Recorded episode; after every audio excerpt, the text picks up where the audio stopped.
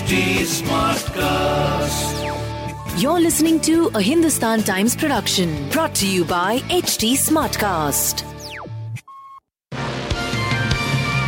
Hello, these are the top news for the day.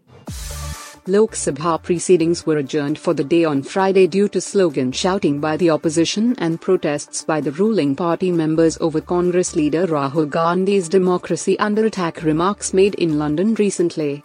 This was for the fifth consecutive day that the House did not function ever since the second part of the budget session began on March 13th. As soon as the Lok Sabha assembled for the day, some Congress members trooped to the well of the House shouting slogans and demanded that Gandhi be allowed to speak in the House. They also demanded a JPC probe into alleged stock manipulation by the Adani Group, a business conglomerate headed by industrialist Gautam Adani. Himachal Pradesh Chief Minister Sukhwinder Singh Sukhu on Friday presented the first annual budget in his tenure for the financial year 2023-24 in the State Assembly. The Chief Minister announced that Himachal Pradesh will be made the model state for adopting electrical vehicles in the state's public transport. A total of 1,500 diesel buses will be replaced at a cost of 1,000 crore, he said. In order to boost tourism, Sukhu said that Kangra district will be developed as the tourist capital and all 12 districts will be connected with heliport facility in the next year. The growth of the state's GDP has remained sluggish during 2022-23 and dropped to 6.4% as compared to 7.6% growth recorded in 2021-22. Chinese President Xi Jinping will travel to Russia next week to hold talks with President Vladimir Putin, the two countries said on Friday, as Beijing touts a plan to end the grinding Ukraine war that has received a lukewarm welcome on both sides.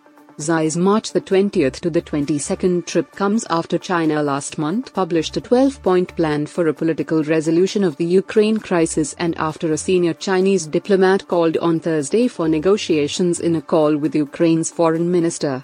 The plan calls for the protection of civilians and for Russia and Ukraine to respect each other's sovereignty. However, the US and NATO have said Beijing's efforts to mediate are not credible as it has refrained from condemning Russia's invasion of Ukraine, which Moscow calls a special military operation.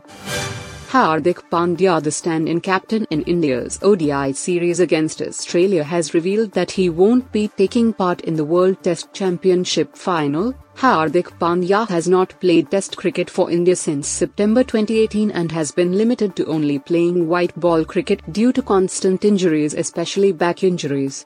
However, with India qualifying for the World Test Championship, he was asked ahead of the first ODI against Australia if he would be ready to don the whites again for the one-off game at the Oval. Naatu Naatu is a song of people of India, said RRR star Ram Charan as he returned to the country on Friday post the Oscar win of the track from the SS Rajamouli directorial. The 37-year-old actor, who was accompanied by his wife, entrepreneur Upasana Kamineni Konidela, was greeted by scores of elated fans at the Delhi airport. I thank all the fans and people from north to south and east to west parts of India for watching RRR and making the Naatu Naatu song a super hit. Naatu Naatu was not our song, it was the song of the people of India. It gave us an avenue for the Oscars, Charan told reporters at the airport. You were listening to the HT Daily News Wrap, a beta production brought to you by HT Smartcast. Please give us feedback on Instagram, Twitter, and Facebook at HT Smartcast or via email to podcasts at hindustantimes.com. Until next time.